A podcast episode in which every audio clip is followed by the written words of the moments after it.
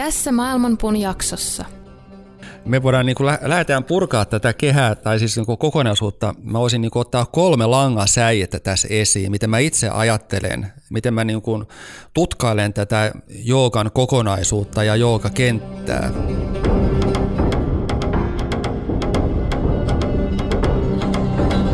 Maailmanpuun juuret ovat ylhäällä ja lehvästö alhaalla. Sen oksat levittäytyvät kaikkialle luonnonvoimien ravitessa niitä. Aistikohteet ovat sen versoja ja sen juuret levittäytyvät sitoen sielut niiden tekojen mukaisesti. Sen todellinen muoto ei ole näkyvissä tässä maailmassa, ei sen loppupää eikä alkupääkään.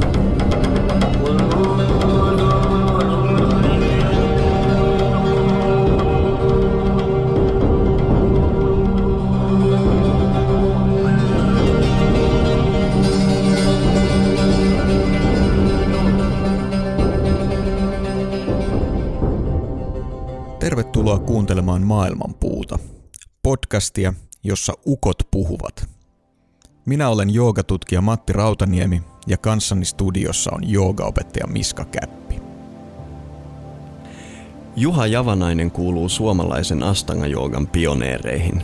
Hän on toinen Helsingin Astanga-joogakoulun perustajista ja eräs maamme tunnetuimmista Astanga-joogan opettajista – Joogan lisäksi Juha Javanainen on paneutunut syvällisesti shamanismiin ja suomalaiseen henkiseen perinteeseen.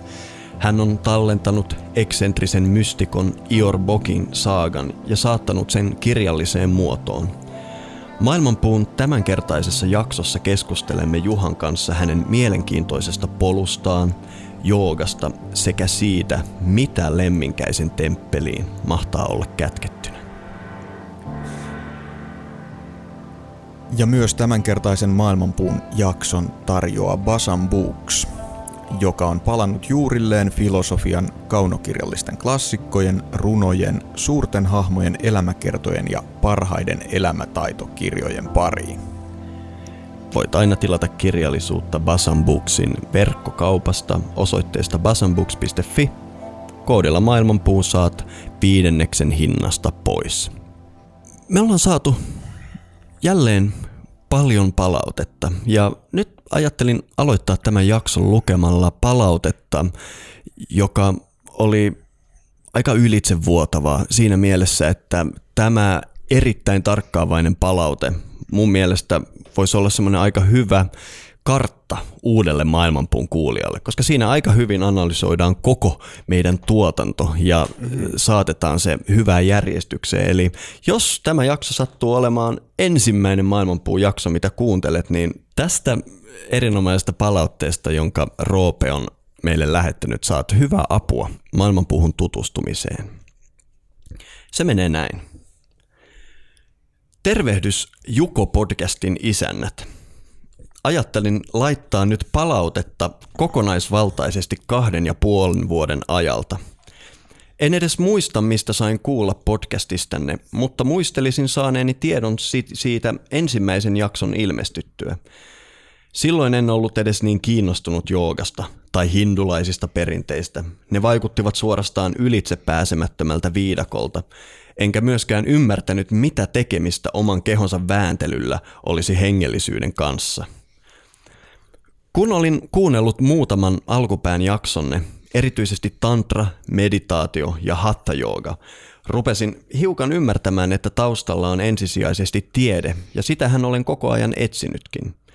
Aurinko- ja kuujaksojen ansiosta ymmärsin, että näissä perinteissä on tosiaankin kyse maailmankaikkeuden johdonmukaisesti tutkimisesta, ja näillä traditioilla on sellainen tapa siihen, jota en ikinä osannut kuvitella – Pikkuhiljaa näiden perinteiden viidakkoon rupesi syntymään johdonmukaisuuksia ja mytologioita alkoi ymmärtämään aivan uusin silmin. Tällä muutoksella saattoi olla myös tekemistä sillä, että aloin tällöin opiskelemaan Miskan ja Oton johdolla Tampereella. Nyt kun muistelee maailmankuvaa ennen tätä aikaa, niin universumi oikeastaan näyttäytyikin itselle aika sademetsältä, jota ei voinut ymmärtää. Nykyään puolentoista vuoden asana- ja pranajama-harjoittelun ja teidän podcastin kuuntelun myötä se on alkanut muistuttaa tuttua suomalaista metsää, joka ei olekaan outo ja pelottava. Myöhemmät jaksot, jossa olette menneet oikein syvälle joogan filosofiaan ja maailmankuvaan, joita on pitänyt kuunnella muutaman kerran, jotta on voinut sisällyttää kaiken, mitä siellä kerrotaan, ovat olleet helmiänne. Ja on pitänytkin laittaa monta kertaa palautetta Dharma-jaksosta, jossa ihailtavasti uskalsitte mennä kulttuurimme aroille alueille. Myös Advaita-jaksossa länsimainen traditio sai ansaitusti karttakepistä sormille. Toivon, että olisin myös itse saanut samaisesta ajattelusta karttakepistä neljä vuotta sitten. Se olisi säästänyt paljolta.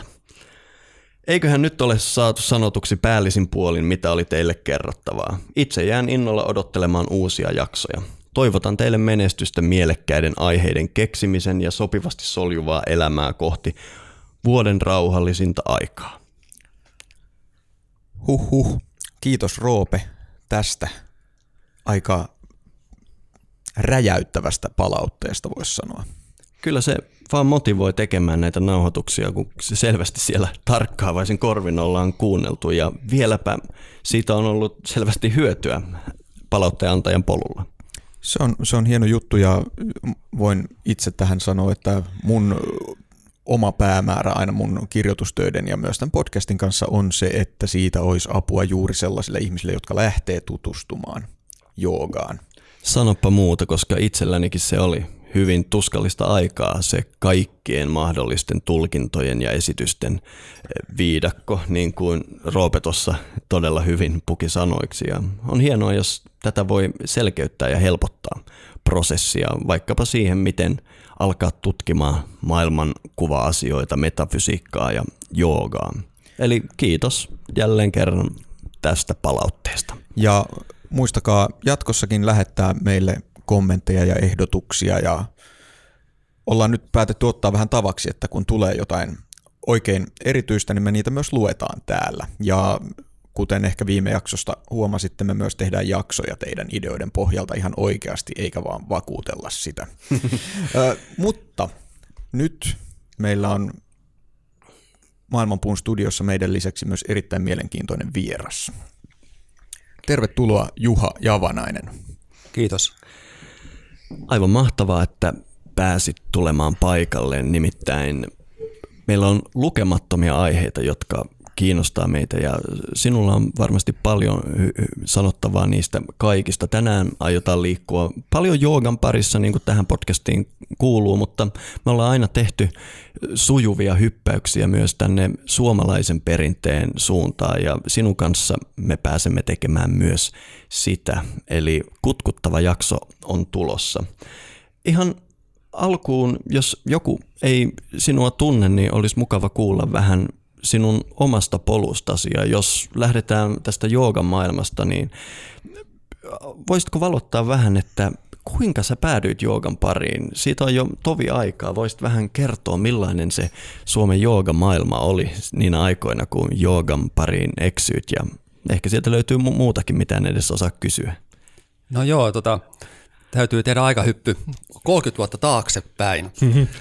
Ja vähän runsaskin siitä, kun mä muutin Helsinkiin. Mä, mä siis on kotoisin Turusta ja mä opiskellut Lappeenrannassa silloisessa teknisessä korkeakoulussa, joka on, joka on nykyään yliopisto. Ja, ja tuota, mä suuntaudun tänne Helsinkiin ja, ja pääsin tänne tuota, tekemään lopputyötä tuonne Helsingin kaupungin energialaitokselle, Salmisaaren voimalaitokselle. Aha. Ja tässä vieressään on tota, toi Hanasaaren voimalaitos ja mä tein silloin siinä aikoinaan myöskin niin kuin ATK-hommia, joka oli silloin 20-luvulla ihan uusi juttu. Ja osaajia oli vähän, mutta tuolla korkeakoulussa oli opiskeltu myöskin ATKta ja mä olin sitten perehtynyt ohjelmointiin ja, ja mä tein sinne sitten sellaisen yhden järjestelmän heidän, heidän henkilö, henkilöstön käyttöön. Ja tässä vähän tausta mä siis tulin Helsinkiin ja, ja tota, 80-luku mä kuvailisin sitä, että se oli semmoista niin kuin erityistä aikaa just niin kuin itsellä, tuossa puhuitte sellaista niin kuin maailmankuvasta, maailmankuvan murroksesta, mm-hmm. niin se todella oli sellaista niin kuin henkilökohtaisesti, mutta, mutta myöskin niin kuin kulttuurisesti. Mun mielestä 20-luvun luku oli Suomessa semmoista, ja Euroopassa, Länsi-Euroopassa muutenkin oli semmoista niin kuin avautumisen aikaa, joka loppujen lopuksi huipentui siihen, että, että silloinhan 20-luvun lopussa Neuvostoliitto romahti, mm-hmm. ja, ja siirryttiin niin kuin myös sillä tavalla uuteen aikakauteen. Ja siellä niin kuin pinna-alla oli paljon prosesseja. Ja yksi näistä prosesseista oli niin kuin joogan selkeästi niin kuin joogan avautuminen. Tähän liittyy se, että mä itse erosin kirkosta mm-hmm. sitä ennen, joka kuvaa semmoista niin kuin omaa semmoista niin kuin prosessia siinä, että et, et, jo, jo, et se vanha, mitä on elänyt, johon on kasvanut, tuntuu kahlitsevalta ja haluaa etsiä jotain uutta, ja jotta se voisi olla mahdollista, niin pitää vähän katkoa niitä niin kuin kiinnikkeitä sinne vanhaan elämään ja maailmankatsomukseen ja katsoa sitten, että mitä tästä nyt niin kuin, tästä lähtee kehkeytymään. Eli piti tehdä tavallaan sellainen, niin kuin tehdä tila, antaa uuden tulla esiin ja tapahtua. Ja tästä sitten keriytyy koko joukko asioita, ei suinkaan niin kuin yksi, vaan, vaan avautui koko niin kuin laajempi maailma, joka ei ollutkaan pelkästään niin kuin yksi uusi maailma, vaan siellä oli monta erilaista maailman kaikkeutta tai, tai mahdollisuutta lähteä seuraamaan niin kuin erilaisia tapoja hahmottaa maailmaa. Mm-hmm. Ja mä voin tänään kertoa sitten niin kuin kolmesta näistä, jotka on lyhyesti jooga, shamanismi ja tarinat. Mm-hmm. Erittäin mielenkiintoista. Tota, mutta lähdetään vaikka liikkeelle tästä joogasta näistä, niin miten sä löysit joogan? Miten sä päädyit sen pariin? No siis mä olin kiinnostunut erilaisista äh, niin kuin henkisistä, henkisistä harjoituksista, jonka tarkoituksena on sitten niin kuin syventyä itseen ja, ja maailmaan, hakea sitä omaa paikkaa universumissa. Ja myöskin niin kuin löytää jonkinlainen äh, mahdollinen, mahdollinen niin kuin, äh, voisi olla niin kuin joku laki tai loogisuus tai järjestelmä, että mis, miten, niin kuin, miten asiat toimivat, kun meillä on niin kuin, tässä konkreettisessa normimaailmassa on niin omat lait ja järjestykset, miten asiat toimii, niin miten tuolla henkisellä puolella on, että minkälaiset, niin kuin, minkälainen lait, syytien seurauksen suhteet, minkälainen järjestelmällisyys sieltä voisi mahdollisesti avautua, että voisi niin kuin ymmärtää paremmin ja myöskin lähteä ohjaamaan omaa toimintaa että minkä tyyppinen on niin kuin hyvä toiminta, itseä kehittävä toiminta ja minkälainen on taas se vastakohta. Mm. Ja sitten mä sitten otin selvää, että on Helsingissä, niin mitä täällä tapahtuu, mitä jookaa on tarjolla. Mm. Ihan katsoin vaan niin kuin Hesarista ilmoituksia. Mm. Ja mä löysin sieltä tota Ananda Markan ilmoituksen. Ja se oli ensimmäinen joogakokemus. Menin Ananda Marka joogaan. Mm-hmm. Ja se oli semmoinen, niin kuin, ei mitenkään pitkä pyrähdys. Se se oli kiinnostava kokemus. Me harjoiteltiin siellä, siellä jooga-asanoita, hengiteltiin, tehtiin kevyitä meditaatioita. Ja sitten siinä oli tarkoitus saada tällainen niin kuin initiaatio, vihkimys hmm. niin kuin tähän perinteeseen. Ja sitten kun mä pääsin siihen, niin se tuntui niin omaperäiseltä, että mä en kokenut olevani valmis siirtyä niin kuin – kun tästä taustalla oli tämä mun, mun irtautuminen tästä niin kuin normi kristillisestä perinteestä, jota hallitaan niin kuin niin kuin seurakuntatyyppisesti, niin mä en kokenut olemani niin kuin mitenkään halukas siirtymään jonkinlaiseen uuteen henkiseen seurakuntaan. Kyllä. Niin siinä tuli heti stoppi. Tämä on sillä mielenkiintoista kuulla, koska mä en tiedä, onko mä koskaan maininnut sitä ääneen missään julkisesti, mutta myös mun jooga polkuhan alkoi Anandamargan joogatunneilta. Tosin, tosin aika paljon myöhemmin. Tämä menee tuonne 2000-luvun alkupuolelle. Ja, ja tota, mä siellä kävin, kävin aikani ja sain siitä itse asiassa aika paljon irti. Pari vuotta varmaan kävin niillä joogatunneilla. Ja tota, tota, tota, mä en mennyt ihan siihen asti, että olisi tämä initiaatio tullut vastaan, mutta jo sitä ennen tämä heidän suhteensa tähän liikkeen guruun alkoi olla mulle sellainen, että mun, mun täytyy ottaa etäisyyttä ja lähteä miettimään vähän, niin kuin, että mistä, mitä muuta on tarjolla.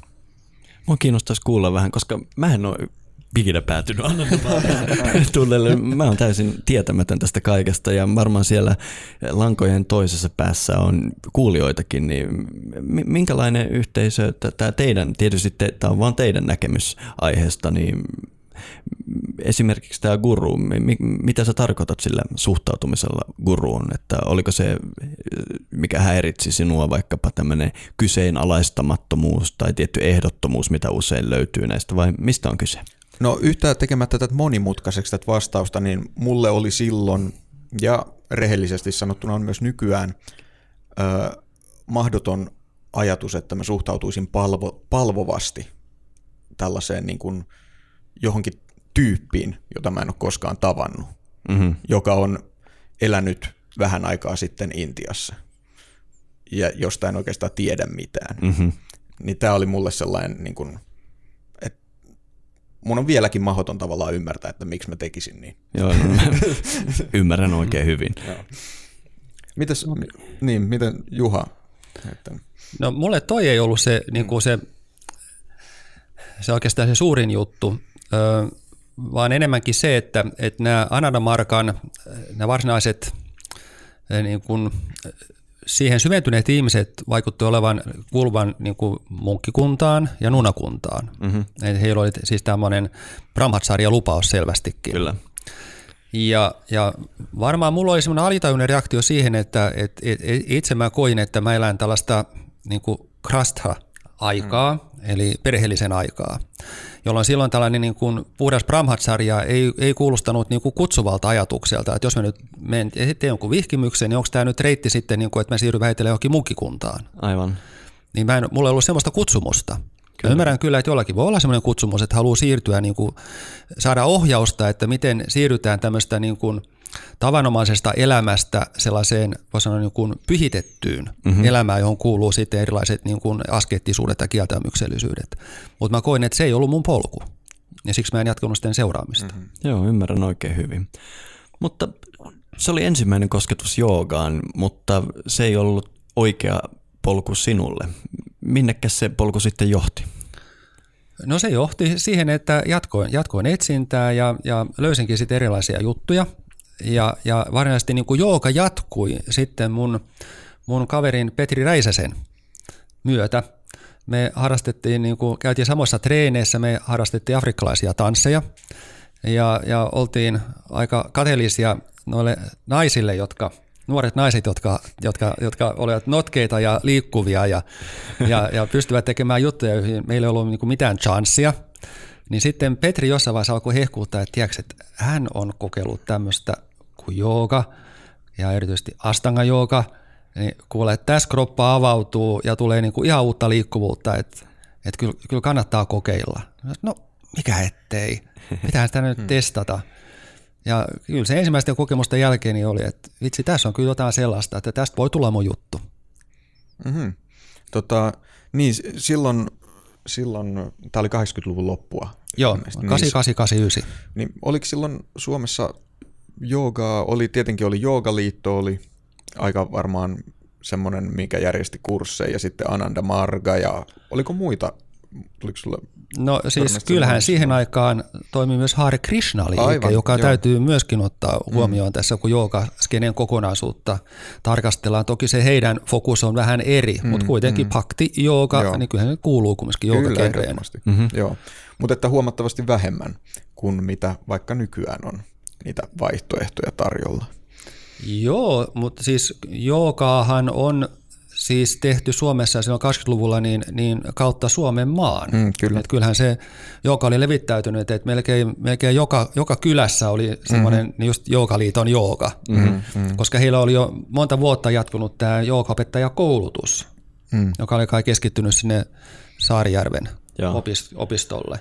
Joo. Ja onhan siis Suomella on jo pitkät joogajuuret, että Suomessa on joogattu jo varmasti sata vuotta. Kyllä, kyllä, kyllä. Kyllä, kyllä. Mutta vaan just tavallaan sitä tässä tavoittelen, että tässä 80-luvun lopussa tämä Astanga jooga oli tällainen ihan uusi tulokas myös tähän kentälle. Se on totta. Ja sitten on huomattava, että siis 20-luku, niin tuossa puhuin, että se oli semmoista niin kuin kulttuurisen avautumisen aikaa, jos ajatellaan vaikka teatterimaailmaa. Mä olin itse silloin 20-luvulla tosi kiinnostunut teatterista, ja kun mä liikuin sitten Turin, Turin Lappeenrannan väliä, niin mä silloin tällöin pysähdyin tänne Helsinkiin käymään katsomassa vaikkapa Jumalan teatterin mm. esityksiä, jos joku, joku tietää ja muistaa sellaisia olleen. Ja ryhmäteatteri lähti kehittymään niin kuin niihin aikoihin, mm. ja Jouko Turkan nämä, nämä metodit ja, ja, ja valmistuneet oppilaat, niin nehän herätti niin kuin paljon huomiota suomalaisessa mm-hmm. niin kuin kulttuurielämässä. Joo. Ja, ja tämän tyyppiseen avautumiseen mun mielestä liittyy myöskin niin kuin tämä joogan avautuminen. Että se, se kuvastaa sellaista niin kuin henkistä, henkistä avautumista muutenkin niin kuin suomalaisessa sielunmaisemassa. Että tuli uutta valmiutta ottaa vastaan asioita ja aineksia, semmoinen pelko ja sen kautta kontrolli uutta kohtaan alkoi selvästi vähenemään. Mm-hmm. Ja tämä antoi sitten mahdollisuuden myöskin tällaisten niin kuin ei-kristillisten henkisten traditioiden niin kuin nousta esiin. Joo. Ja tietysti Astangan tapauksessa asia helpotti sekin, että tämä on niin, kuin niin, niin fyysistä ja liikunnallista noin niin kuin lähtökohdiltaan. Et siinä ei tämmöisiä, niin kuin, tämmöisiä guru- ja henkinen aspekti ole niin, niin, kuin, niin vahvasti esillä läsnä. Mm. Toki niin sieltä taustalla löytyy, mutta ne ei dominoi mm-hmm. tätä jooga, joogapolkua. Joo, ja se eroaa sillä just näistä, mitä tässä on tähän mennessä mainittu, että just joogaliitolle on aina kuulunut se, että tavallaan se henkinen puoli pistetään niin, niin minimiin kuin voidaan ja tehdä, että jooga on tällainen tavallinen voimistelumuoto lähinnä, lähestulkoon. Ja, Kyllä. ja sitten näissä Ananda Margassa ja Hare Krishna liikkeessä taas on se jopa uskonnollinen puoli voimit. Että on niin sopivasti ollut siinä välissä jotenkin ehkä sitten. Niin, siis mun mielestä aika oli oikea mm, mm. nostaa esiin jooga sellaiseksi, että, että myöskin niin kuin nuoriso, liikkuva nuoriso voi lähteä niin kuin joogan pariin mm-hmm. pelkäämättä, että, että nyt mä hurahdan jonkin, jonkinlaiseen niin kuin outoon intialaiseen uskonnolliseen lahkoon. Aivan, joo. Ö, mistä Petri oli sitten saanut tietää tästä Astanga-joukasta? Eikö kaiken takana on nainen? Usein, kyllä. Miskan mielestä varmaan ehdottomasti. Ehdottomasti. Shakta joogakoulussa ollaan. Kysymys on naisenergiasta ja naisvaikuttamisesta. Kyllä. Et tässä tota, noin, niin miesten elämä on saanut uuden, uuden käänteen ja vaihteen niin kuin naisten ansiosta. Näin se Et pitää muistaa, että siis Astanga Jooga ensinnäkin tuli Suomeen naisen toimesta.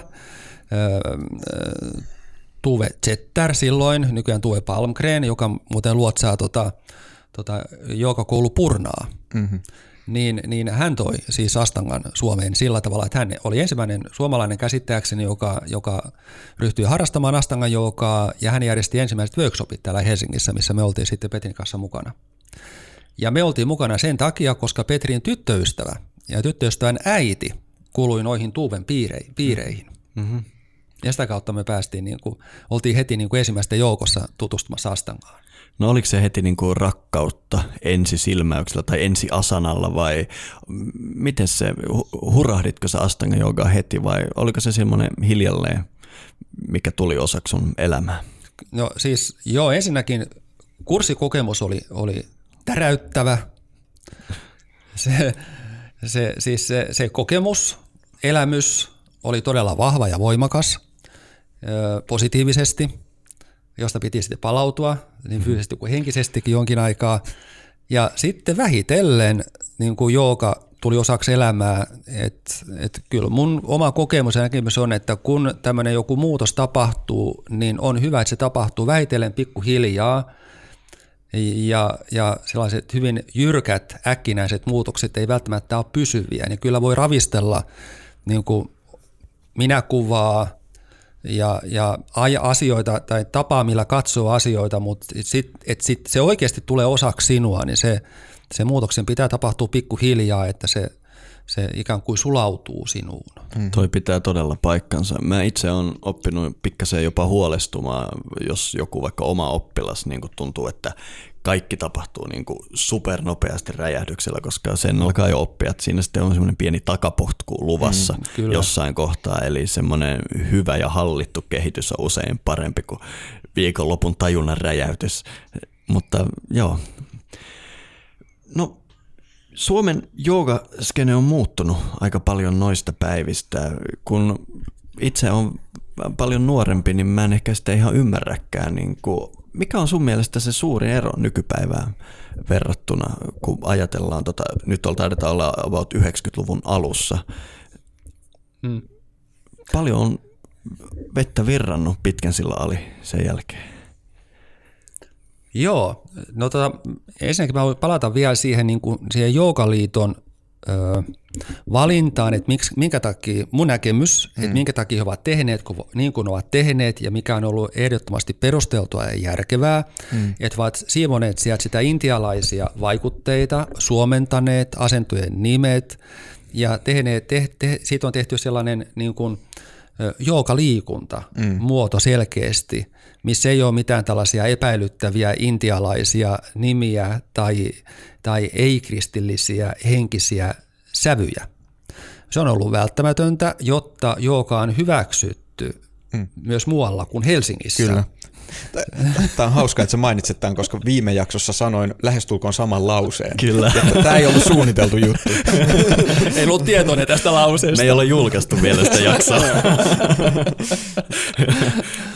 Et edelleenkin, ja varsinkin silloin 90-luvulla, kun me ruvettiin Petrin kanssa pitämään workshoppeja, siis Helsingin yl- ulkopuolella, koska meitä kutsuttiin, niin kyllä siellä paikallisissa lehdissä, kun julkaistiin sitten juttuja, artikkeleita meidän workshopista, niin yleisöpalaute oli aika kirpakkaa. Mm-hmm. Ja kylmääkin kyytiä tuli siitä, että, siitä, että et, et miten niin kuin joka murentaa tällaista niin kuin kristillisyyttä ja, ja, ja turmelee nuorisoa ja mm-hmm. niin edespäin. Niin kuin tämän kautta ajattelua on, on, on, on niin kuin oli silloin ja on vielä edelleenkin jonkin verran, mutta selvästi, selvästi vähemmän kuin silloin 20-luvulla. Joo, mä oon itse kotoisin tuolta Itä-Lapista ja tietysti käynyt sitten pitämässä paljon kursseja tuolla Pohjois-Suomessa ja kyllä siellä on yhä vähän sellaista, ei se nyt ole niin, että se olisi valtavirtaa ja että lehdet täyttyisi yleis- yleisosastokirjoituksesta, mutta aina sen kuulee, missä paikalliset varsinkin seurakunnat on hirveän huolissaan siitä, että on kuullut kaikkea tämmöisiä, että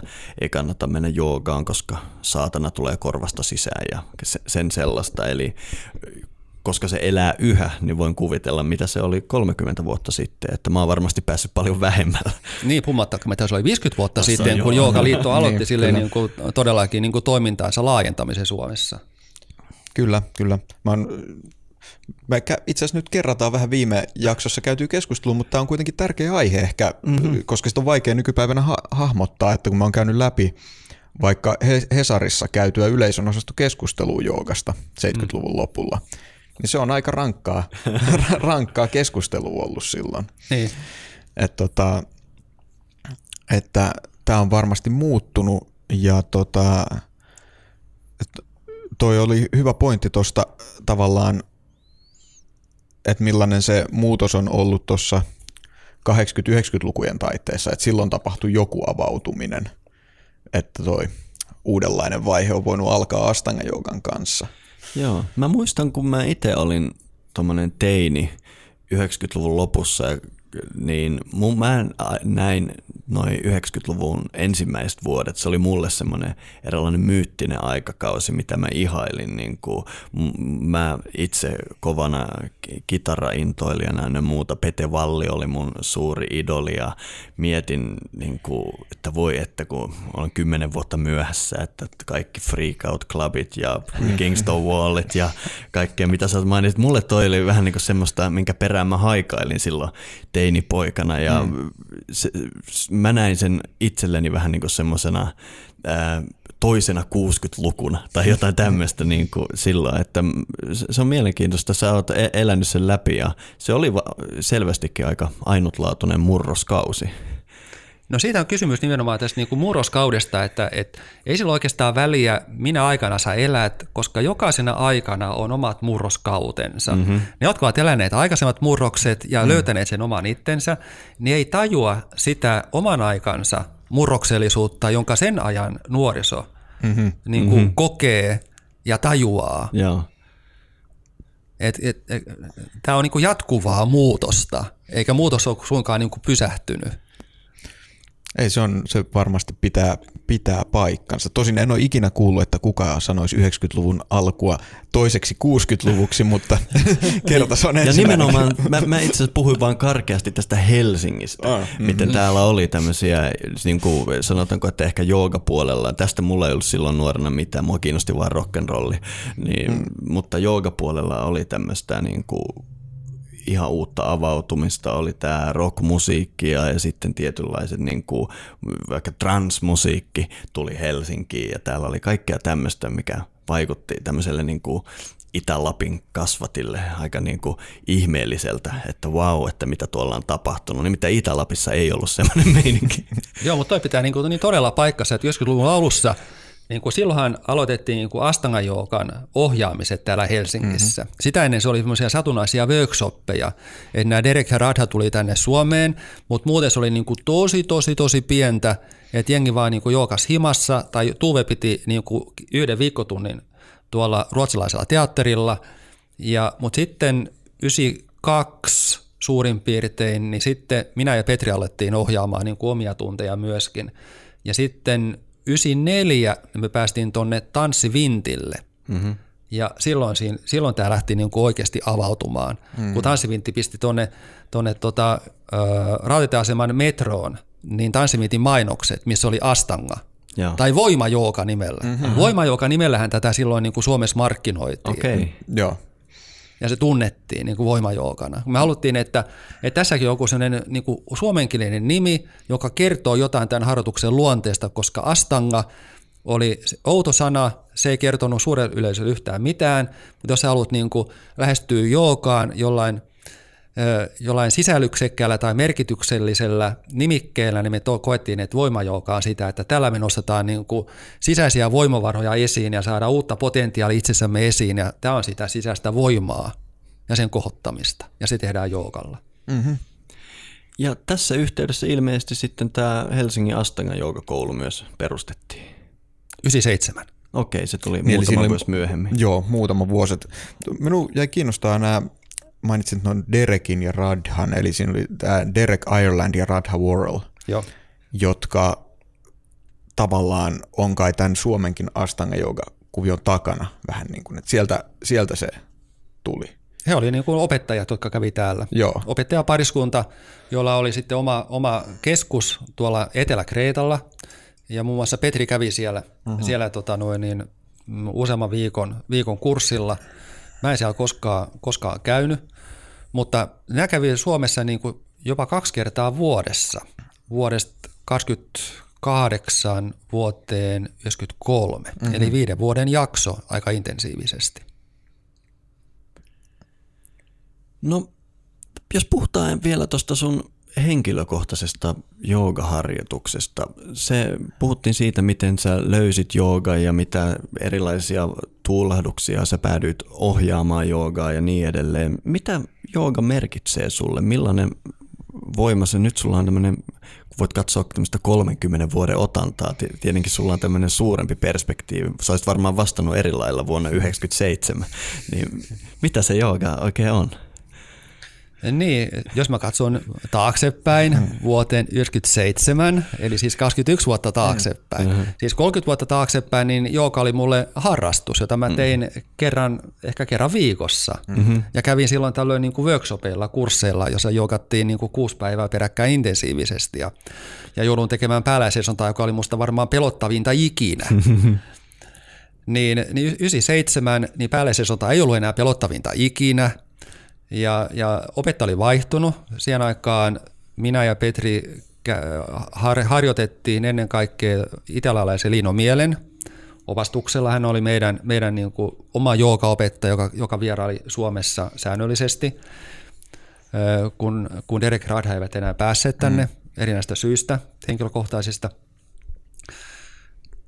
Niin, ja sitten joogasta tuli mun leipätyö, paitsi että se oli mun harrastus, jota mä rakastin ja halusin tehdä innokkaasti, syventyä siihen, niin sitten me päätettiin Petrin kanssa, että jotta me, jotta me saadaan niin kuin tätä hommaa eteenpäin ja joogatietoisuutta vahvistettua, niin oma jookasali on se juttu, joogakoulu. Ja se Helsingin Astan joogakoulu oli siis ensimmäinen yksityinen Suomessa perustettu joogakoulu. Mm. Mm-hmm. Joo, joo, tämähän on tosi merkittävä juttu, mitä ei tule usein ajatelleeksi, että just sitä ennen jooga oli opetettu enimmäkseen tällaiset yhdistyspohjalta, ja sitten oli sellaisia yksittäisiä opettajia, jotka opetti siellä sun täällä, mutta tämä on niin ensimmäinen tällainen koulu tavallaan. Niin ajatellaan, että se on vain reilu parikymmentä vuotta vanha Kyllä. ilmiö. Nyt kun tässäkin, niin kuin missä istutaan, niin jos me piirretään joka suuntaan tämmöinen sadan metrin mm. ympyrä, niin siihenkin mahtuu varmaan viisi joogakoulua, että nyt se on niin tavallista, mutta Kyllä. se on parikymmentä vuotta vanha ilmiö. Wow. Niin, Ja, ja toki siis tänä päivänäkin nämä samat, samat muodot on edelleen olemassa. Mm. On yhdistysmuotoa, Juh. on henkilökohtaista ohjaamista, jotkut toimii freelancereina, mm-hmm. jotkut tekee sitä ihan vaan kutsumushommanaan, siis harrastuspohjalta, ja jotkut tekee sitä ihan elämän työkseen, mm-hmm. niin kuin minä ja Petri. Ja jos nyt vaikka katsoo, että minä ja Petri aloitettiin niin kuin samoihin aikoihin, meillä on samantyyppinen polku siinä mielessä yhteinen koulu, niin tänä päivänä mä olen asettautunut aloilleni, perheineni, kun taas Petri on tällainen nomadityyppinen henkilö, joka rakastaa liikkumista ja kulkemista ja sen jooga, joogan kokemuksen ja elämyksen viemistä on niin kuin kansainvälisesti. Mm-hmm. Mikä on sun mielestä joogan päämäärä? Tietysti heti vähän tarkennetaan kysymystä, koska joogakoulukuntia on miljoona, niin sä et voi puhua kaikkien puolesta, niin ehkä vaan omasta puolesta, ehkäpä se, miten se on Astangan kautta sulle tullut. Mihin vaikkapa asanaharjoituksella pyritään ja joogalla ylipäätään? No joo, No nyt tultaan, nyt räjäytetään tämä aihe. No niin. Koska on joukasuuntauksia, joissa, jossa katsotaan, että on vain yksi päämäärä. Mm-hmm. Ja just Matti tuossa mainitsi tämmöisen niin kuin guru, gurujohtoisen mm-hmm. henkisen polun, jossa guru on niin kuin kaiken merkityksen ja tarkoituksen tulkki, joka pyrkii antamaan ihmisille sitten sen, sen oikean tiedon, mistä elämässäsi mm. on, on, on sitten niin kuin loppupeleissä kysymys. Mä itse koen tällaisen lähestymistavan itselleni hyvin vieraaksi – just tuossa mä kerroin sitä taustaakin jo, mm-hmm. että kysymys mulle on ollut se niin kuin maailmankaikkeuden niin kuin avoimuuden löytäminen, eikä suinkaan jonkun niin kuin sulkeutuneen yhden portin, että se kaikki päättyy yhteen porttiin, joka pitää oikealla tavalla osata avata.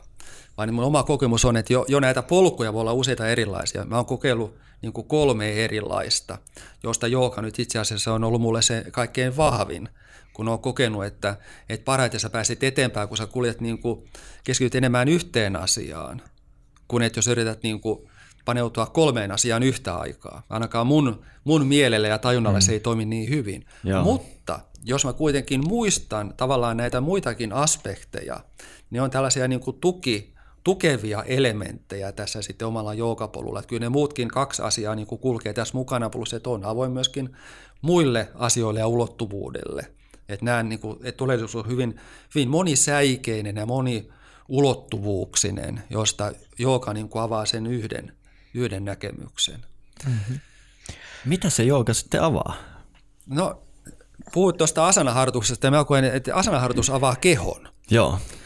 Et, et, et itsekin mä teen päivittäin monta tuntia, joudun olemaan niin kuin päätteen ääressä, teen istumatyötä, kun hoidan joukokoulun asioita ja byrokratiaa, mikä kuuluu vain tähän aikaan, että, että ne asiat on vain hoidettava Tuttu ja se juttu. vaatii oman, oman aikansa ja paneutumisensa.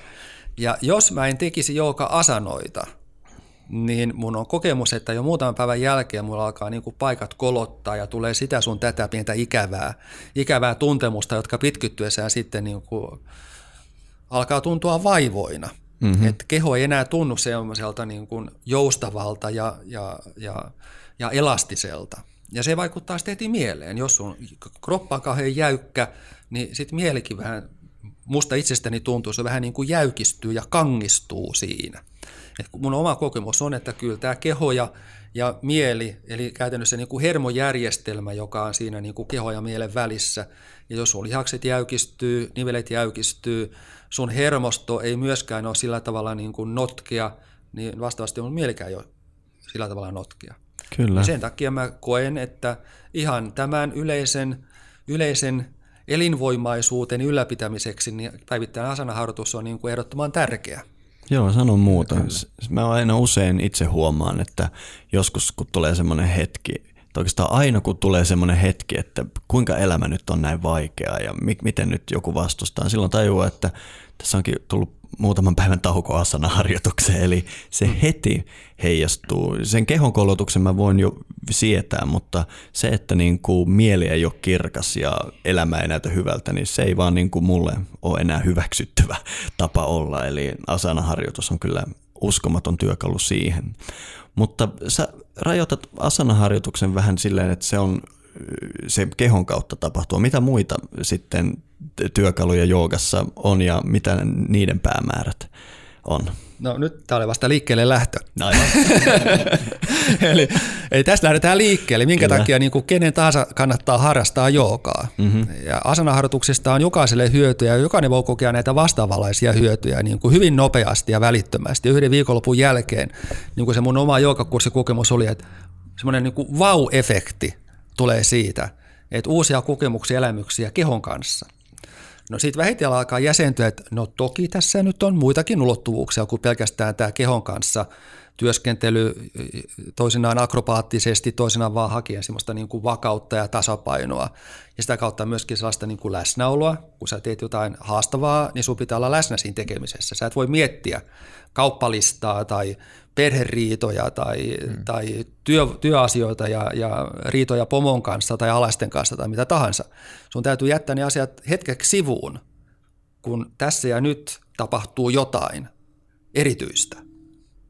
Ja se hetken erityisyys alkaa niin kuin jäsentyä, että hetkinen, että, että, että se kokemus ja avainto siitä, että kun mä jotain vaikeaa tai haastavaa joka Joogaharjoitusta tehdessäni tajuan sen, että tämä vaatii nyt keskittymistä ja läsnäoloa ja kaiken muun sulkemista hetkeksi pois, niin kun sen pystyy tuomaan sitten myöskin arkielämään, niin sä oot silloin sisästänyt jotain olennaista joogassa. Mm-hmm. Ja tämmöinen niin kuin takaisin kytkennällisyys, se, että sä et pelkästään mene salille, tehdäksesi siellä jumpan, ja sen jälkeen se jumppa on ohi, ja silloin mm. sen kummempaa vaikutusta sun olemukseen tai elämään. Mutta jooga tulee sillä tavalla niin kuin monimuotoisemmaksi, koska sillä on sitten tämä että siellä tapahtuu jotain havaintoja, huomioita, oivalluksia omasta itsestä, tavoista tehdä asioita, millä tavalla se reagoit asioihin, ja voit sen jälkeen pohtia ja arvioida niitä, ja sitten tarkastella sitä omaa itseä ja toimintaa myöskin sen joukan ulkopuolella, mm. niin että tästä tuleekin prosessi, joka ei rajoitu pelkästään siihen jouka hetkeen, vaan se lähtee sitten vahvistumaan ja kehittymään itsessään. Mm-hmm. Missä vaiheessa sulle tuli sitten tuohon joogan harjoittamiseen mukaan niin kuin vaikkapa joogafilosofiaan tai tuollaiseen niin kuin intialaisen filosofian perinteeseen tutustuminen? Se tuli mukaan ennen kaikkea siinä vaiheessa, kun mä menin itse Intiaan. Kun sä menet Intiaan, niin sä et voi välttyä mm, tältä. Mm. Pitää paikkansa. Et se on vaan sit, kun sä menet Intiaan, niin sä sukellat toiseen maailmaan. Yksinkertaisesti. Ja voi, että jokaisen pitää vaan itse kokea se, että menee Intiaan ja tajua, että nyt sä oot ylösalaisin maailmassa. Mm-hmm, Kuukin näyttää olevan ylösalaisin. Tönässyt sen vino. Kyllä. niin. Koko maailma nyrjähtää. Että se kaikki se järjestelmällisyys, loogisuus, mihin me ollaan kasvettu ja totuttu täällä Suomessa, niin sä voit unohtaa sen niin kuin tykkänään, kun sä menet Intiaan. Se on niin kuin – siellä on kaos. Mm. Joo. Milloin sä menit sinne ensimmäisen kerran sitten? Menin sinne 97, samana vuonna kun perustettiin tuo joogakoulu. Okay. Mm-hmm. Joo. Et se oli semmoinen nyrjähdys, jonka kautta me tajuttiin, että ei vitsi, nyt tämä täytyy organisoida. mm-hmm. Minne päin sun eka reissu sitten suuntautui? No sehän meni tietysti tuonne Astangan, Astangan Mekkaan, eli Maisoreen. Joo. Eli se on semmoinen se, se keskus, jossa nämä suuret, suuret Astangan mestarit, eli Macharya ja Patapi Joyce, ovat opettaneet. Joo. Ja siinä Patapi Joycein kouluun. Aivan. Mutta jos ajattelee niin tota, vielä tuohon vähän tuohon historiaan, niin, niin itse asiassa ihan Astanga joukaa sillä tavalla kuin tätä Astanga Vinyasa jouka, mitä me nyt se tunnetaan, niin eihän sitä ole niin kuin länsimaissa tunnettu kuin vasta 30 vuoden, sorry, 40, lähes 50 vuoden ajan. Mm. Siis ensimmäiset Länsimaisethan meni sinne vuonna 67-68. Mm-hmm. Ensimmäinen länkkäri oli siis belgialainen. Nyt haluan nostaa tämän sen, esiin, sen takia esiin, koska usein Astanga-historia se esitetään niin kuin amerikkalaisen version kautta. Mm, mm-hmm. Eli ensimmäiset Astanga-joukit oli amerikkalaisia. Mm. No se ei pidä paikkaansa, koska ensimmäinen henkilö, joka tutustui Astangan joukaan, oli siis belgialainen André van Lisbeth, mm-hmm. jonka kirja Pranayama – julkaistiin siis ensin ranskaksi, niin sen myötä ranskalaiset menivät ensin mm-hmm. joukan perään tuonne Maisoreen. Ja vasta myöhemmin ö, amerikkalaiset löysi sinne. Mm-hmm. Mutta amerikkalaisilla on kyllä ollut suuri merkitys, koska heidän myötä sitten siitä tuli buumi Yhdysvalloissa. Ja ensimmäinen paikka, minne Patapi Joyce meni Intian ulkopuolella opettamaan, niin se oli Kalifornia Joo. kiertue 74. Mm-hmm. Ja, ja just täältä sitten Kaliforniasta se päätyi mun käsittääkseni 80-luvun aikana tiettyjen julkisten tota, tietoisuuteen, mi- mistä sitten Kyllä, Loppu on fitnessgurut historiaa. ja julkikset ja kyllä sitten se tuli, valloitti maailman. Mutta pitää muistaa, mm. että jo aikaisemmin tapahtui merkittäviä asioita. Kyllä. Ja, ja tuossa mainitsin, että Patapi Joycein ensimmäinen opetus, opetuskiertue oli, oli Yhdysvaltoihin, siis tuonne länsirannikolle, mutta hänen ensimmäinen visittinsä olikin toinen, ja se tapahtui aikaisemmin. Mm-hmm.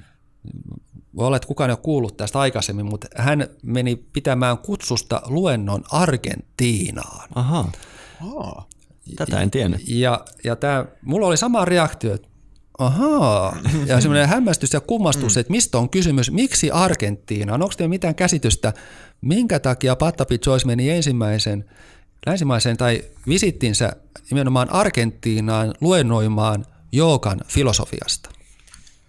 Mikä yhteys? nyt mulla lyö tyhjää kyllä tämän asian suhteen. Mä nyt aloin miettimään noita aikakausia. Silloin siellä oli aikamoisia mullistuksia tämän niin kuin diktatuurin vaiheissa ja muita, että olisiko se liittynyt johonkin tämmöisiin niin kuin ongelmiin, mitä siellä oli. Mutta tämä on vaan mun heikko veikkaus. Mä en voi käsittää, mitä Patavi teki Argentiinassa. Kyllä tässä on ihan jooga-yhteys. Nyt pitää tuntea tuota joogan historiaa pikkasen, että mitä tapahtui 30-luvulla mm-hmm. Maisorissa. Nimittäin nyt kaiken takana on nainen. Ahaa. Ilmiö tulee taas esiin, vaikka ukot tässä puhuvat, niin kyllä naiset vaikuttavat todella. Ennen kuin paljastat, niin liittyykö tämä Indra Deviin jollain lailla? Kyllä. Ahaa. Kyllä. Joo. Latvialainen nainen on monen takana. Joo, siis hän oli ensimmäinen, ensimmäinen länsimainen plus nainen, joka pääsi Maisoren Maharajan joogakouluun mm-hmm. harjoittelemaan. Ja hän harjoitteli siis siellä kaksi, kaksi jaksoa, eli kahden vuoden ajan, ei nyt eh, niin kuin mm. vuoden ympäri, mutta mm. kahtena vuotena, jonka jälleen hän sai, sai opettajasertifikaatin Krishnamacharjalta mm-hmm. ja miehensä kanssa Intra Devi, muista hänen silloista nimeään, hän otti tämä Intra Devi nimeä vasta myöhemmin, niin hän oli siis, vaikuttivat Shanghaissa, Kiinassa, ja sinne Intra Devi perusti ensimmäisen joogakoulun. Joo.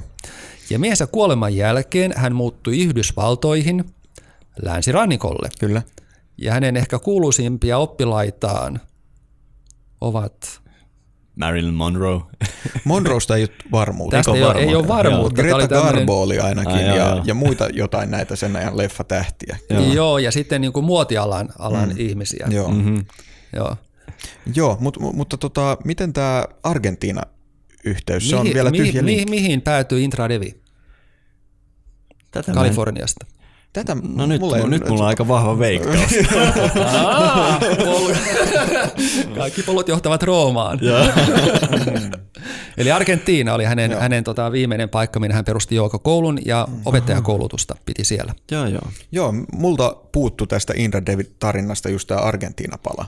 Eli tämä Intia, Shanghai ja Kalifornia, se reitti oli tiedossa, mutta Argentiina puuttu sieltä lopusta. Joo. Joo, ja mä tunnen e, yksi suomalainen nainen, joka opetti meillä Itäkeskuksessa ihan ly- lyhyen aikaa, niin, niin hän, hän kävi siis opettajakoulutuksen Argentiinassa, just täällä niin kuin Intra Devin koulussa, mm-hmm. joka on nimenomaan paneutunut tähän joogan filosofiseen puoleen. Mm-hmm. Ja tästä tulee tämä kytkeys, että se joogan filosofia on ollut sille Intra Deville sitten jo loppuvaiheessa todella tärkeä. Mm-hmm.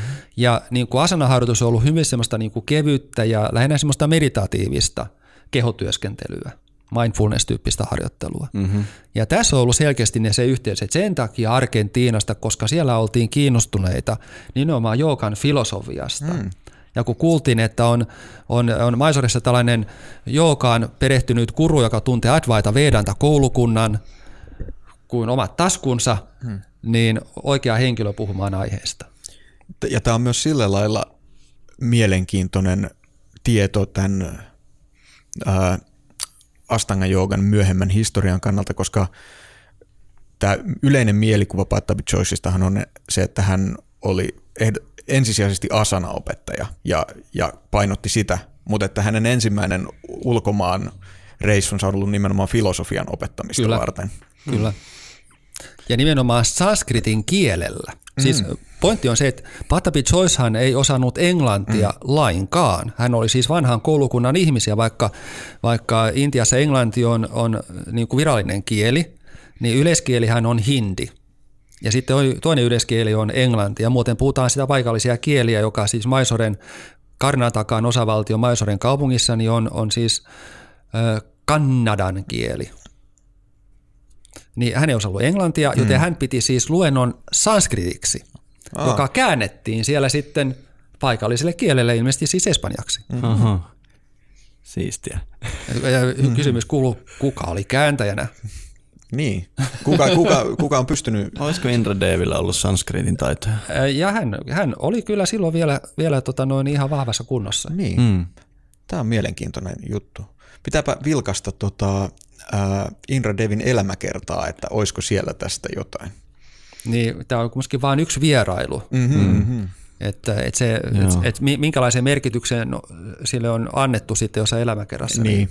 Voi, voi löytyä tai ei löydy, mutta et ainakin tiedetään, että... Jos sieltä löytyisi esimerkiksi tästä hänen sanskritin taidostaan, että oliko niin sujuvaa, että luento kääntyisi tuolla lailla. Joo. Kyllä. Mielenkiintoista. Kyllä. Ja voihan olla siis, että et, et Pattapilla oli siis se luentorunko oli sanskritiksi, mutta voi olla, että hän puhui sen kannadaksi. Mulla ei ole siis käytännössä tietoa, että miten se ne, käytännössä tehtiin. Mä vaan Aivan. tiedän, että, että, että, että hän on jollekin näyttänyt sen, sen alkuperäisen luentomuistiinpanonsa, mikä hänellä on ollut, ja se on Joo. ollut sitten niin kuin sillä Devanagari-kirjoituksella. Kyllä, kyllä. Kanadahan kirjoitetaan tämmöisellä Dravidi-kirjoitustavalla, että Kyllä. se voi olla, kyllä. Palataan itse tähän jooga-ytimeen. Nykyisin aika lailla, aika usein mä oon kuullut sanottavan, että kaikki jooga on yhtä hyvää tai kaikki on joogaa, mikä on niin kuin, mä muistan joskus Matti taisi tässä podcastissa sanoakin, että sanoa, että kaikki on joogaa, vähän niin kuin sanoa, että kaikki on tangoa, että, että se niin kuin, Mä, mä en valitettavasti voi ottaa kunniaa tästä, vaan mä oon lukenut tämän erään joogaopettajan kommenttina, Okei, mutta, mut jonka nimi mielestä- on unohtunut multa. Joo, toi on mun mielestä hirveän hyvin sanottu, koska jos sanoo, että kaikki on joogaa, niin yhtäkkiä jooga ei ole yhtään mitään.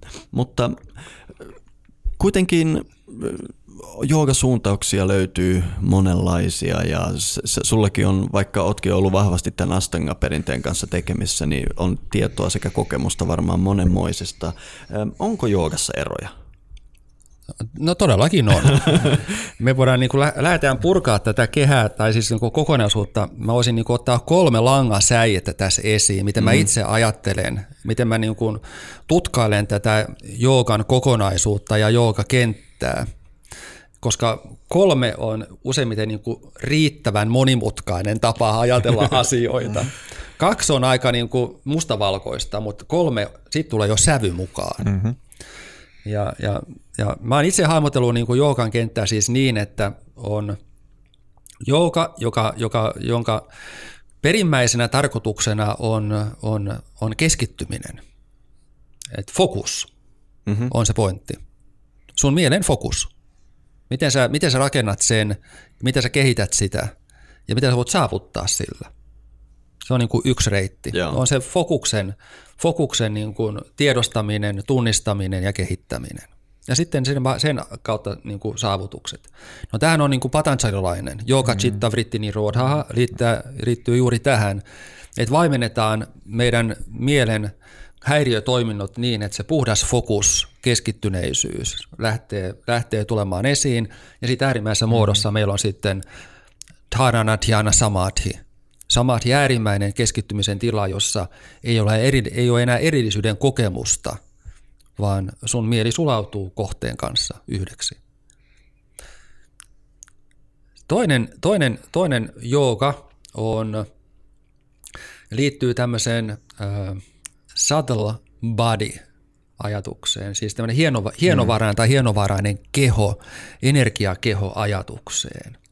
Se on alkemistinen näkökulma mm-hmm. aiheeseen. Et meillä on tämmöinen niin kuin, ö, fyysisen kehon rin, rinnalla on toinen ö, praana-keho. Ö, Joogan filosofiassa puhutaan pranamaya koosasta. niin kuin pranakehosta.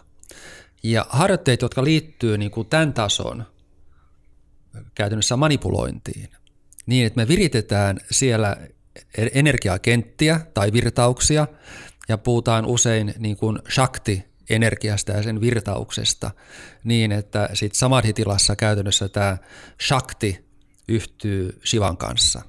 Shiva viittaa tietoisuuteen, maskuliininen hmm. ilmentymäkenttä ja sitten Shakti on se virtaus, energia, prana, prana-virtaus, joka sitten Susunanadin kautta yhdistyy sitten tietoisuuden kanssa ja syntyy taas tämmöinen niin kuin erityinen tietoisuuden tila, jota voidaan myös kutsua samadhiksi. Mm-hmm.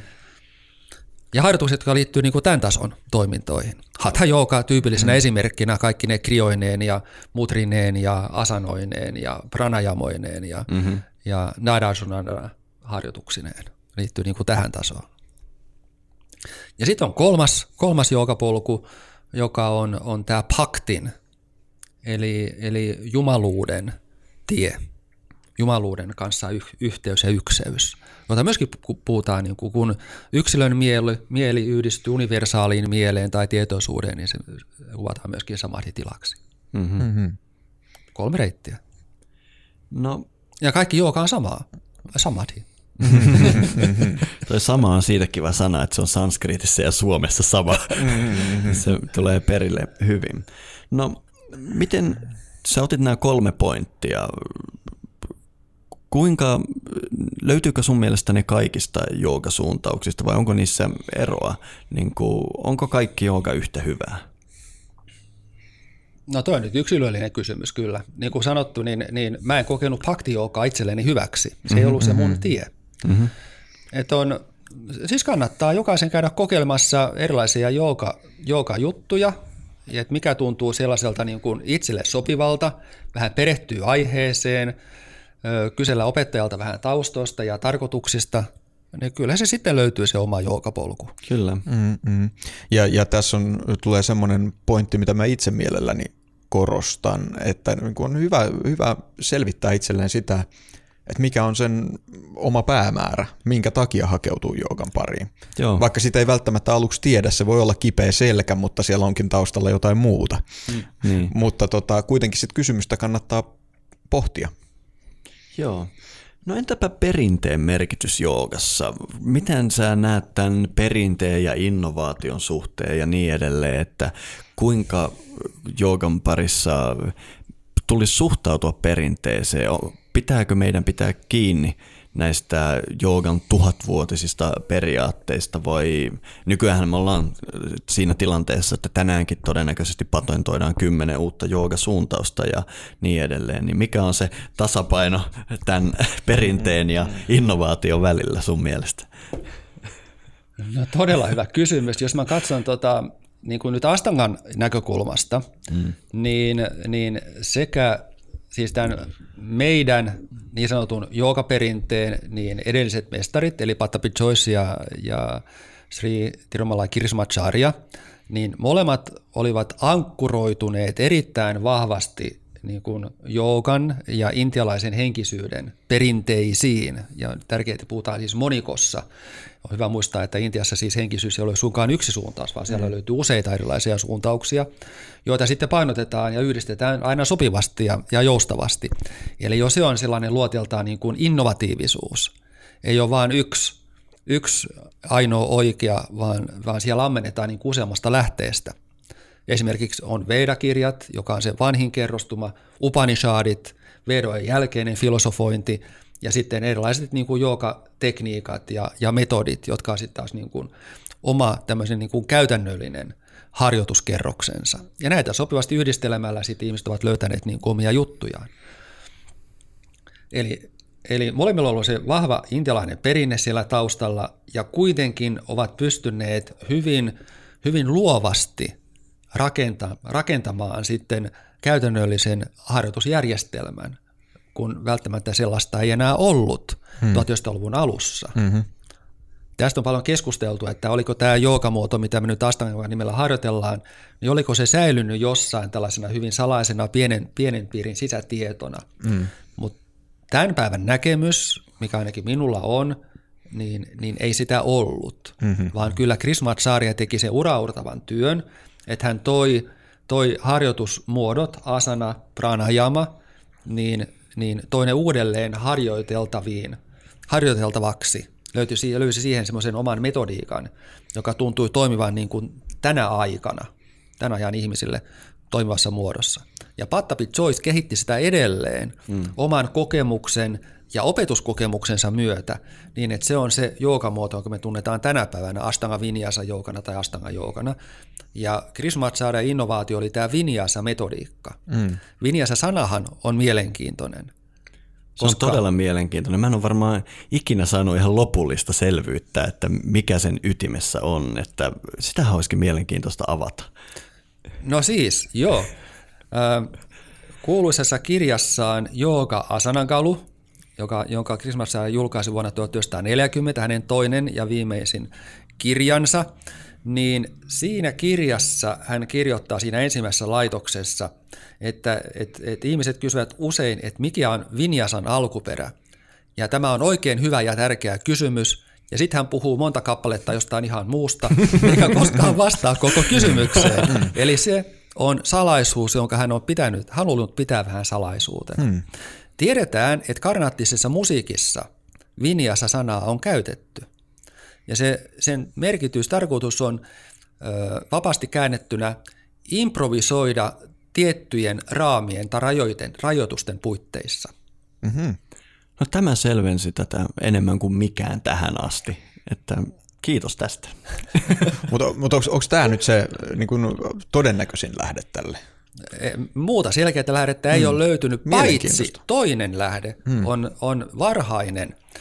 Ja, muistaakseni Christopher Thompson vai Tompkins? Tompkins, Tompkins mm. on, on, on, on päässyt, päässyt vihille jostain vanhoista tantrateksteistä, jossa on käytetty vinjasa-termiä kuvaamaan, kuvaamaan isompaa prosessia, rituaalista prosessia. Joo, mä olisin tästä nimittäin kysynyt seuraavaksi, hyvä kun sen esiin.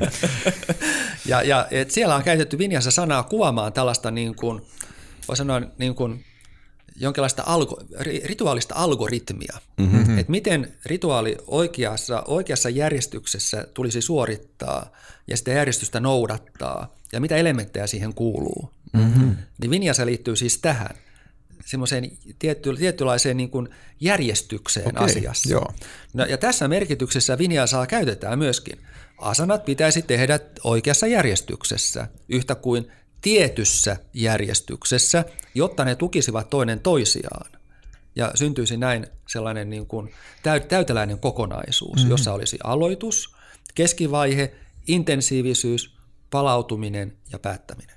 Mm-hmm. Itsessään se on Vinyasa-prosessi. Mm. Tämä oli huomattavasti tota, mielekkäämpi selitys näistä Tompkinsin näkemyksistä kuin mihin mä oon aiemmin törmännyt. Mehän ollaan puhuttu no niistä no joo, tässä podcastissa aiemmin, aiemmin ja ne, ne on tota, joogatutkimuksen kentällä hyvin tällaisia ö, ne, niihin on suhtauduttu aika epäillen näihin Tompkinsin väitteisiin. Ja edelleenkä hän ei ole julkaissut sitä tutkimusta, missä tämä pitäisi kaikki tulla nyt niin kuin selkeästi Mut esille. täytyy sanoa, että tuo Juhan niin kuin, tulkinta tästä niin kuin, oli paljon enemmän järkeenkäypä Kyllä, kuin kaikki, tämä, mitä kuulosti, tämä kuulosti mun mielestä ihan niin kuin lukenut sellaiselta, että haluaisin tietää lisää. Kyllä.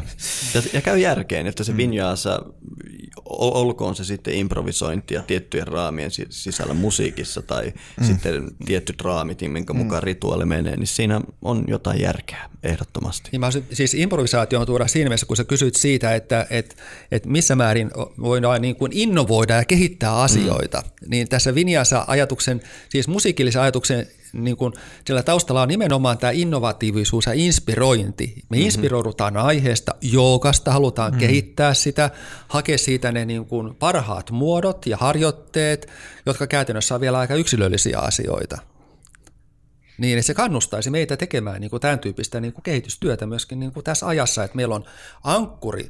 Ankkuri on olemassa jossain perinteessä, josta me ammennetaan sellaista perustietoa, mutta samaan aikaan sitten kun me syvennytään siihen, niin voidaan oltaisiin myöskin vapaita ja avoimia sitten tämän asian, asioiden kehittämiseen edelleen eteenpäin. Että me vaan niin kuin laput silmillä niin kuin mm. toistettaisiin aina vaan samaa ja samaa samaa, koska aina on tehty niin. Mm. Ja se olisi lopullinen totuus kaikesta. Mm. Astanga Joogallahan on ollut ainakin jossain vaiheessa vähän sellainen maine, että se on hyvin tällainen tavallaan jäykkä systeemi siinä mielessä, että siinä on nämä asanasarjat, jotka tehdään muuttumattomassa mielessä. Hmm. Mutta se, tämän pohjalta, mitä säkin äsken puhuit, niin sehän on kaiketi myös näyttäisi siltä, että Pattabi Choice myös muutteli vähän näitä sarjoja aikojen myötä. Vähän, mutta tosi vähän. Mm. Mutta se, missä nyt mä haluan avata vähän sitä, että, että minkälainen hänen visionsa mm. oli silloin, kun hänellä oli ajatuksena äh, avata tai, tai kouluttaa ihmisiä sellaisena niin kuin, äh, instituutti mielessä. Että olisi ollut tämmöinen niin kuin opisto tyyppinen mm. paikka, missä olisi opetusohjelma, jossa on niin kuin vuosikurssit. Ensimmäisen vuoden ohjelma, toisen vuoden ohjelma, kolmannen vuoden ohjelma, neljännen vuoden ohjelma mitkä asanat kuuluu ensimmäiseen vuosikurssiin, mitkä pranajamat kuuluu ensimmäiseen vuosikurssiin ja mikä filosofian osa kuuluu ensimmäiseen vuosikurssiin. Siis nämä elementit oli hänellä siellä kirjattuna ylös. Oh. Se löytyi ihan netistä Ashtanga Yoga Syllabus hmm. mm-hmm. vuodet 74 kun David Williams ja Nancy Kilkoff olivat siellä, he ottivat niin kuin valokuvan siitä tai kopion siitä, mm-hmm. ja se on säilynyt wow. heidän kautta. Mm-hmm. Ja nyt on huomioitavaa, että, että neljä vuotta neljä kurssia, neljä asanasarjaa, neljä pranajama-osiota, neljä filosofista osiota. Ja sitten tulee viides vuosikurssi. Mm-hmm. Räjätetään tämä kaikki auki. eli Rishi Series, eli Rishi tarkoittaa mm. tietäjä mestaria. Eli silloin oppilas siirtyy niin kuin tästä opiskeluvaiheesta tietäjän, tai voi sanoa niin kuin, kun on oppilas, oppipoika, kisälli ja mestari vanhassa niin kuin käsityöläislaitoksessa keskiajalla. Mm. Ja niin kuin kolme oppivaihetta. Niin se kisällivaihe on se, kun ruvetaan työstämään asioita. Oppilasvaiheena sä oot vaan oppilas ja teet niin kuin mestari sanoo. Kisällinen sä rupeat jo itse soveltamaan asioita käytäntöön. Niin se Rishi Series oli nyt sovelletaan jookaa käytäntöön.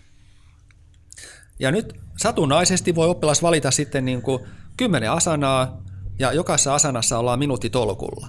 Mm-hmm. Ja tutustutaan niihin syvällisesti, että mistä tässä asanassa on kysymys. Mm.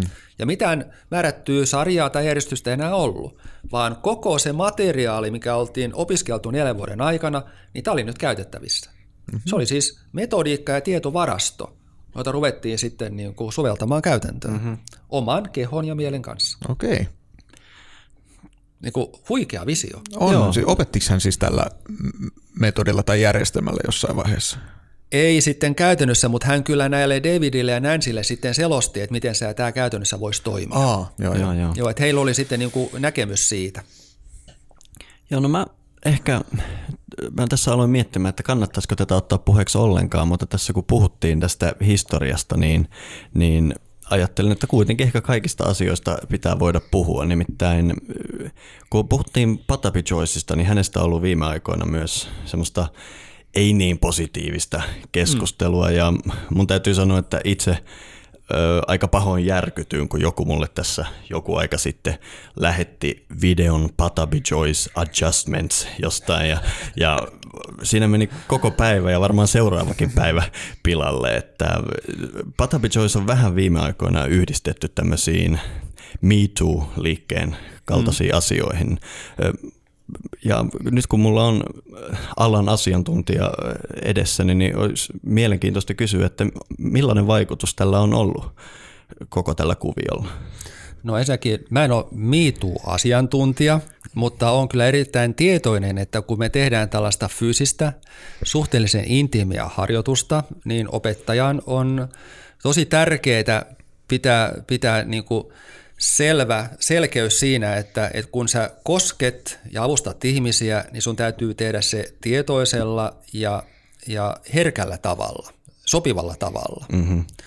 Ja, ja on kokemuksia, että kaikki opettajat, ihan tunnetutkaan, mestariopettajat, eivät ole aina noudattaneet, koska inhimilliset, inhimilliset erehdykset mm-hmm. ja, ja tällaiset, niin kuin ne, on, ne on aina olemassa – Palaan vielä tuohon kuruaspektiin, että, että länsimainen ja yleensä inhimillinen virhe on ajatella, että joku ihminen olisi pyhimys, mm-hmm. koska pyhimys on kategorisesti, se on, se on tällainen, niin kuin, se on ihanne kuva jostain asiasta ja usein me pyritään niin kuin tuomaan nämä ihannekuvat niin kuin näkemään niitä konkreettisessa maailmassa. Mutta kyllä se on aika harha, koska kysymys on ihmisistä ja inhimillisistä ominaisuuksista ja, ja kun puhutaan ihmisistä, niin kaikilla on myöskin vahvuuksia ja niiden vastapainona on heikkouksia. Mm-hmm. Se on inhimilliseen kokonaisuuteen liittyvä asia. Näin se vaan on. Jos me nostaa jotakin ihmisiä pyhimyksiksi tai guruiksi, jotka ovat aina erheettömiä, niin se on meidän oma mentaalinen virhe. Mä en usko sellaiseen. Niin se on mun. Ja, ja tota, mitä tulee sitten tähän niin kuin ja MeToo-liikkeeseen, niin mä kerron oman esimerkin siitä, että miten vaikea asia tätä on niin kuin lähestyä ja miten tätä on niin vaikea tulkita, mistä on loppujen lopuksi kysymys. Vuonna 2001, kun Choice kävi Suomessa, ja mä olin siis yksi pääjärjestäjistä siinä, mm-hmm. me organisoitiin tämä, tämä kiertue, ja, ja Choice vieraili siis Helsingissä, Lontoossa, Lontoo, Helsinki ja New York. Ja silloin jossakin Maisoressa on ollut siis tapana se, että hartuksen jälkeen niin mennään kiittämään opettajaa. Ja, ja ensimmäisen kerran silloin mä kävin kumartamassa ja koskemassa käsillä kurun jalkoja, mitä mä en voinut ajatellakaan mm. aikaisemmin tekeväni. Mm-hmm. Mutta yhtäkkiä Maisoressa mun maailmankuva oli niin nyrjähtänyt, että se tuntui ihan järjelliseltä. Kun täällä se ei tuntunut järjelliseltä, mm-hmm. niin siellä se tuntuikin järjelliseltä. Ja se tuntui hyvältä, ja nyt tuli semmoinen erityinen niin kuin henkin kontakti, joka on niin kuin luoteeltaan positiivinen. Mm-hmm. 2001, tämä oli siis vuonna 1997. 2001, kun Patapitos tuli Suomeen, niin, niin me miehet käytiin tervehtimässä häntä just niin kuin näin, mm-hmm. intelaisittain ja itamaisittain mm-hmm. kädet yhteen. Mm-hmm. Ja sitten jotkut kävi sit myöskin, teki sen tämän polvistumiseleen otsalattiaan ja käsillä kosketuskurun varpaita. Ja jotkut naiset kävivät myöskin halaamassa häntä mm. omatoimisesti. Mm-hmm. He tuli sellainen fiilis, että he halusivat halata kurua. 2006 oli uusi ilmiö. Me käytiin edelleen kumartamassa, terehtimässä, naiset kävi halaamassa, plus yhdistävät siihen suukon, mm-hmm. Suu suulle. Hmm. Minä ajattelin, mitä tämä on? Mm-hmm. Mutta koska naiset sen itse tekivät, kukaan ei heitä siihen painostanut, eikä kukaan siihen kehoittanut, Patta hmm. ei mitään antanut viitteitä siihen, että Tämä olisi oikea asia tehdä, mm. jotta oli sitten minun niin kuin läheisiä oppilaitani. Kysymys ei ollut mistään tällaisesta, vaan mm-hmm. naiset itse tekivät näin. Mm. Tämä ei tarkoita sitä, että jos Pattapit olisi avusti jotakuta niin kuin pitämällä pepusta kiinni, että naiset ovat mitenkään kutsuneet sitä tapahtuvaksi, ei suinkaan, mm-hmm. vaan, vaan niin kuin vaikea arvioida sitä, että, että mikä se niin kuin ihmisten välinen kokemus on. Mm-hmm. Ja jos sä koet, ja pääpointti nyt tässä koko Miitu-asiassa on tiedostaa, että, että jos kuka tahansa siellä kuulijoista mm-hmm. kokee, että se tapa, jolla opettaja lähestyy sinua, miten hän katsoo sinua, miten hän mm. koskee sinua, jos koet siinä jotakin häiritsevää, niin ota se asia puheeksi. Jos koet sen hyvin häiritseväksi, Voit kertoa siitä, että olet kokenut näin ja koet myöskin, niin kuin, jos koet jotain tunnetta, pettymystä tai vastaavaa, niin ilmaise se heti.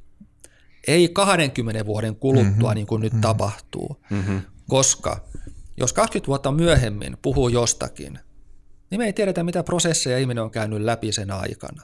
Mm-hmm. Koska silloin, kun mä oon käynyt Maisoressa, mä oon keskustellut lukuisten ihmisten kanssa, valtaosa oppilaista on ollut naisia, siellä on, ollut, siellä on käynyt tuhansia naisia, ja nyt muutama on ottanut esiin, että nyt paljon myöhemmin ovatkin kokeneet, että tämä, tämä tapa opettaa avusta on ollut sitten niin kuin seksuaalisesti häiritsevää.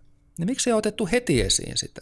Mä haluaisin kommentoida tuota sun gurun asemaa ja muuta, koska itse tuun tämmöisestä, tai olen opiskellut vuosikausia tantrisessa perinteessä, jossa gurun merkitys on massiivinen, ja itse asiassa joka mm. aamu tässä perinteessä harjoittaja aloittaa muistamalla gurua ja tekemällä mm. mantrat mm. gurulleen. Ja mä itse asiassa ymmärrän ne mantrat, mitä mä sanon aamulla ne nimenomaan painottaa, että guru ei ole ihminen, vaan että guru on se kosmoksen aspekti, mm. joka antaa minun oppia ja kasvaa mm. ynnä muuta. Mm.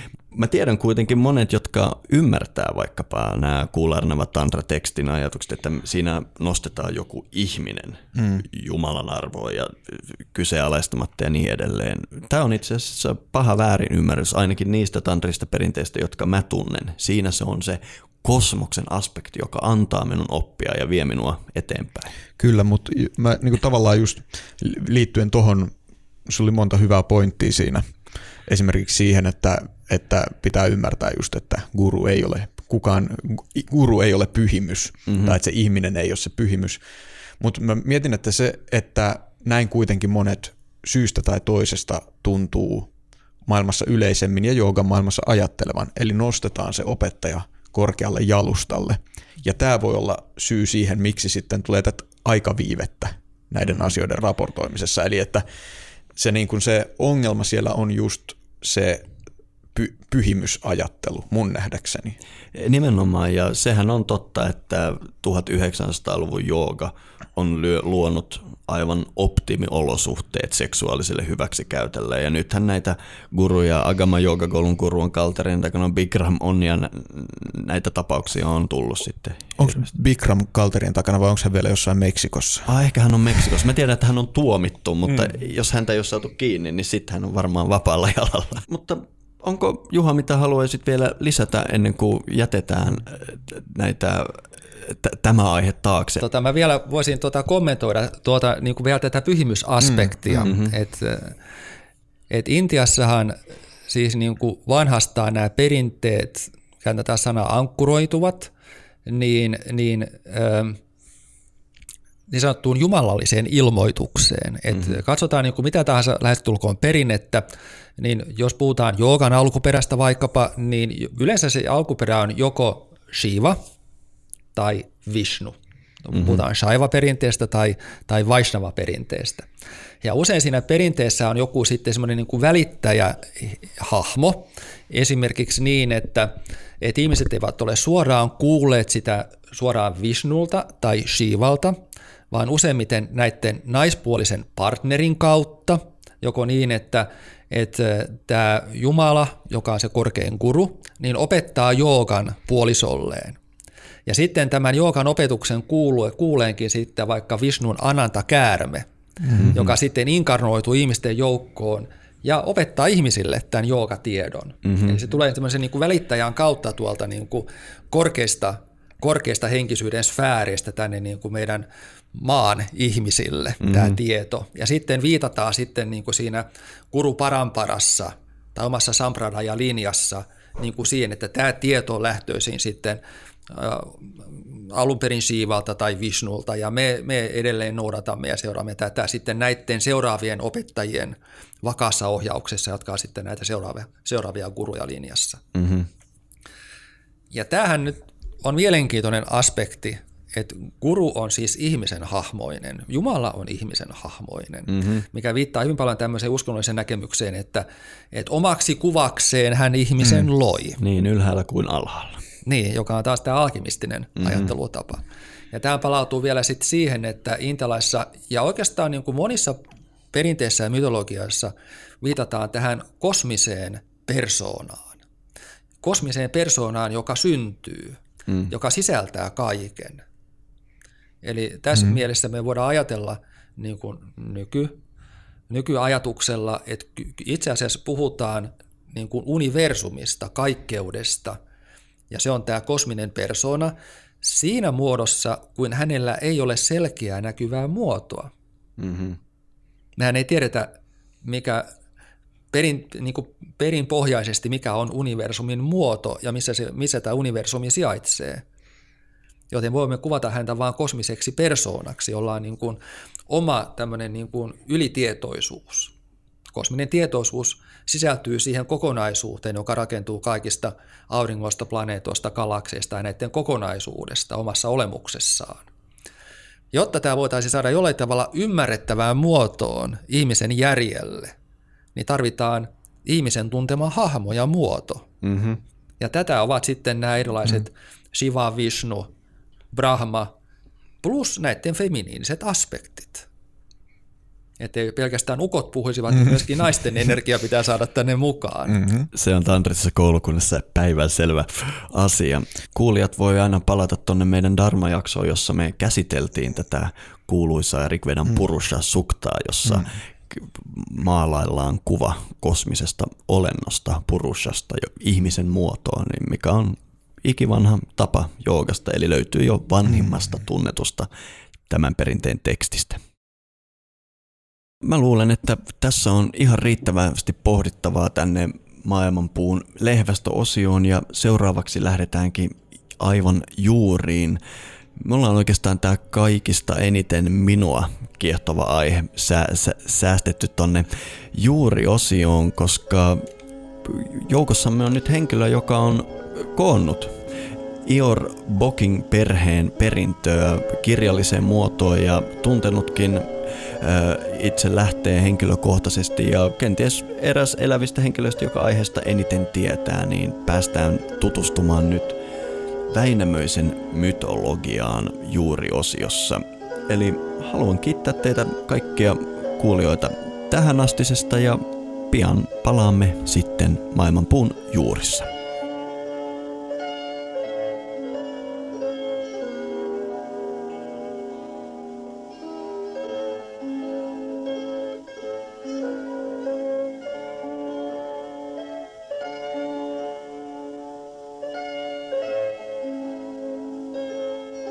Tervetuloa Maailmanpuun juuriin ja kiitos teille kaikille siitä, että olette mukana tukemassa tätä podcastia juuri jäseninä ja teidän ansiostanne tämäkin kiehtova sukellus suomalaisen mytologian vähemmän tunnettuihin ulottuvuuksiin on mahdollinen.